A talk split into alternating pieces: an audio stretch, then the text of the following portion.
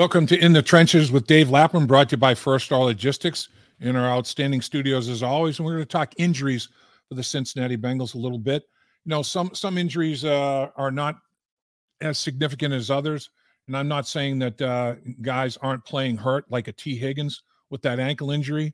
It's not totally prohibiting him from giving 100%, and he's out there working, and I think he's going to be able to play in this football game uh, as well just like he was able to play in the New Orleans Saints game. I think he's going to make the dance for the Falcons. Hayden Hurst nursing a little bit of a, a groin issue. I think he'll he'll make the dance as well. Um, let's get into some of the other injuries though that uh, took place during the course of this football game, and others that took place earlier in the season. Let's hit DJ Reader first.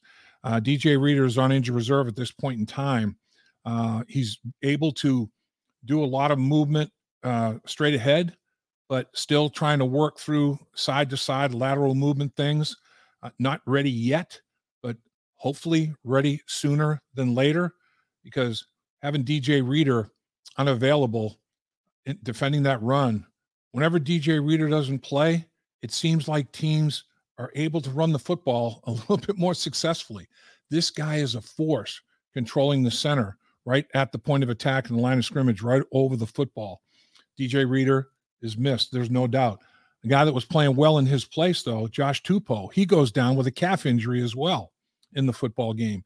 When I saw him limping off the game down there, uh, off the field down there in New Orleans game, I'm thinking, oh no, because he couldn't put any weight on that on that that foot, that leg. Well, the calf has multiple muscles in it. Uh, the one that you hope to avoid having an issue with is the biggest calf muscle, and that seems to be the one that is a, a little bit of a problem for Josh. So how many weeks will he miss? That's uh, to be determined, but they're taking pictures, further evaluation, all that sort of thing about Josh Tupou's calf. So now you're down two guys that are mammoth guys in the middle of the defensive line, absorbing blockers, keeping blockers off of linebackers, and really being big factors in the running game. Jay Tufele played a ton more snaps. They picked him up after final cutdown off the waiver wire. He played well. Tufele uh, did a good job in there. Zach Carter, the rookie third round pick from Florida, he significantly increased his snaps as well. On the practice squad, you have a couple of defensive tackles, Tyler Shelvin, Domenique Davis. Uh, will they bring one of those up, activate one of those guys uh, for for game day? You'd think potentially, and they're also scouring the other teams' practice squads who's on there from a defensive lineman standpoint that they can take off their practice uh, off that team's practice squad. They have to put them on the on the uh, the roster, not on the practice squad roster, but the regular roster. You can't go from practice squad to practice squad. You have to be on that 53 man roster. So, you know, they're looking at that. They're looking at everything they possibly can in terms of trying to hold the fort until Tupou and Reader are available. Uh, Jonah Williams, how about the the game that he played with that dislocated kneecap? Dislocates the patella, and it went back in on its own, so it didn't do any damage um, or very minimal damage to the ligaments and soft tissue and bone. When your kneecap dislocates, the patella dislocates. You know, there's tibia, fibula, uh, there's femur, there's all kinds of bones in there. So you don't want it rattling around and doing some uh, chipping away at those bones and you don't want it uh, getting in there and getting after ligaments and tendons and things of that nature. Um, so, fortunately for Jonah, it didn't do any real bad damage to that. It's going to do some damage. I mean, there's some um, there's some natural damage that's done when when uh, the patella dislocates and then pops back into place. And boy, he it, he had some initial swelling. There's no question about it. After he first did, did it uh, two weeks ago, and then Tuesday, it was a real tough day.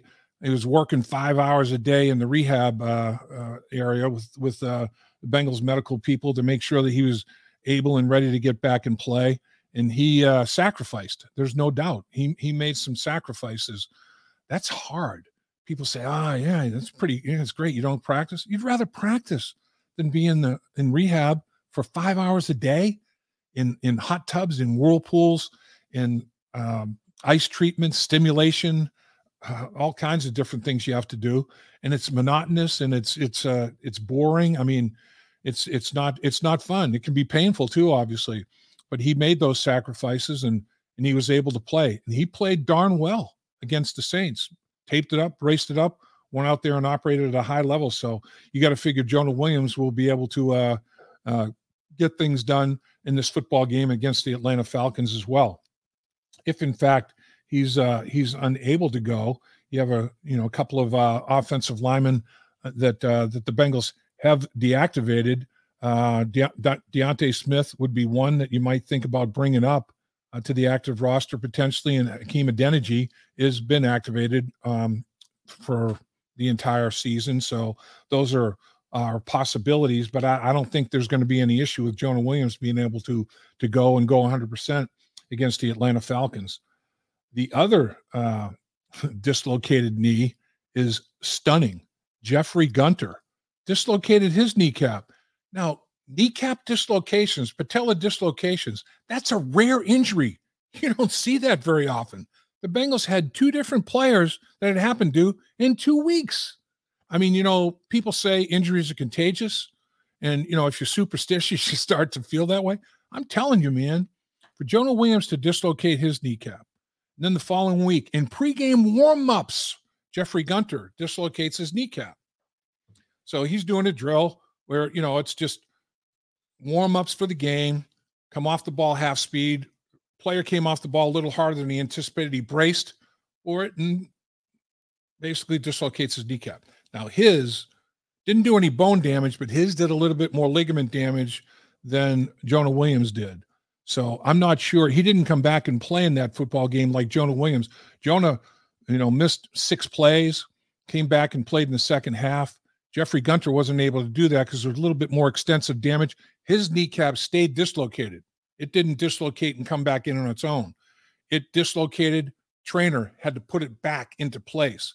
Therefore, when it dislocates and stays there, it's now you got some issues with the ligaments and all that that it got tangled up in. So there's a little bit more to the process with uh, with Jeffrey Gunter, Joseph Ossai, Cam Sample. Uh, th- those guys are going to have to step up in his stead uh, if, in fact, he's not able to uh, to go. But how about these defensive line injuries? I mean, it's crazy. And then at the next level, Logan Wilson goes down against the Saints and isn't able to play in the fourth quarter. He had that labrum injury to his right shoulder and had surgery in the offseason to correct it. And he re injured it the surgically repaired shoulder is the one that was re-injured. To what extent? Uh, that's still um, being hashed out. Now, will he be able to play this week with a, a harness? I don't know. Too early to tell. Will he have to miss a week or two and then play with a harness? Don't know. Gonna have to wait and see. But bottom line is, very very significant day in in in terms of injury. Jeffrey Gunter goes down in pregame warmups and they can't even bring a guy up on the roster to take his place. You set your roster, they're out there warming up for the game, and you lose a guy to a kneecap dislocation in warmups. So you're you're you're a man short. You're a man down anyway. It's crazy. Logan Wilson. Hopefully he's not down for an extended period of time. Keem Davis Gaither, Markus Bailey, and Clay Johnston. You know, got to pick up the slack a little bit. As the old saying goes, if everybody does a little, nobody has to do a lot. And this is where you find out the depth of your roster and your football team. How good a job did the organization do in not only determining starters and and uh, bringing st- players in to be starting caliber players for their football team? What about the depth? What about the back end of your roster? Not the first 22. What about the last the last uh, 15 people in your roster? Can they play if in fact there are injuries? We'll find out about some of these guys, and that's life in the National Football League. The Bengals aren't the only team that are looking at uh, injuries as they prepare for game seven of a 17 game st- schedule in the National Football League. It's hard to go 17 games without getting nicked up. There's no doubt about it. Dave Lapham here, and every day I am grateful for my experience to have played professional football. As a player, I realized self motivation leadership, and appreciating your teammates are key. At First Star Logistics, you can use those same attributes to create the life you want for you and your family. Build your future by working hard like I did. You'll see results both on and off the field. Call First Star Logistics today and be part of our winning team.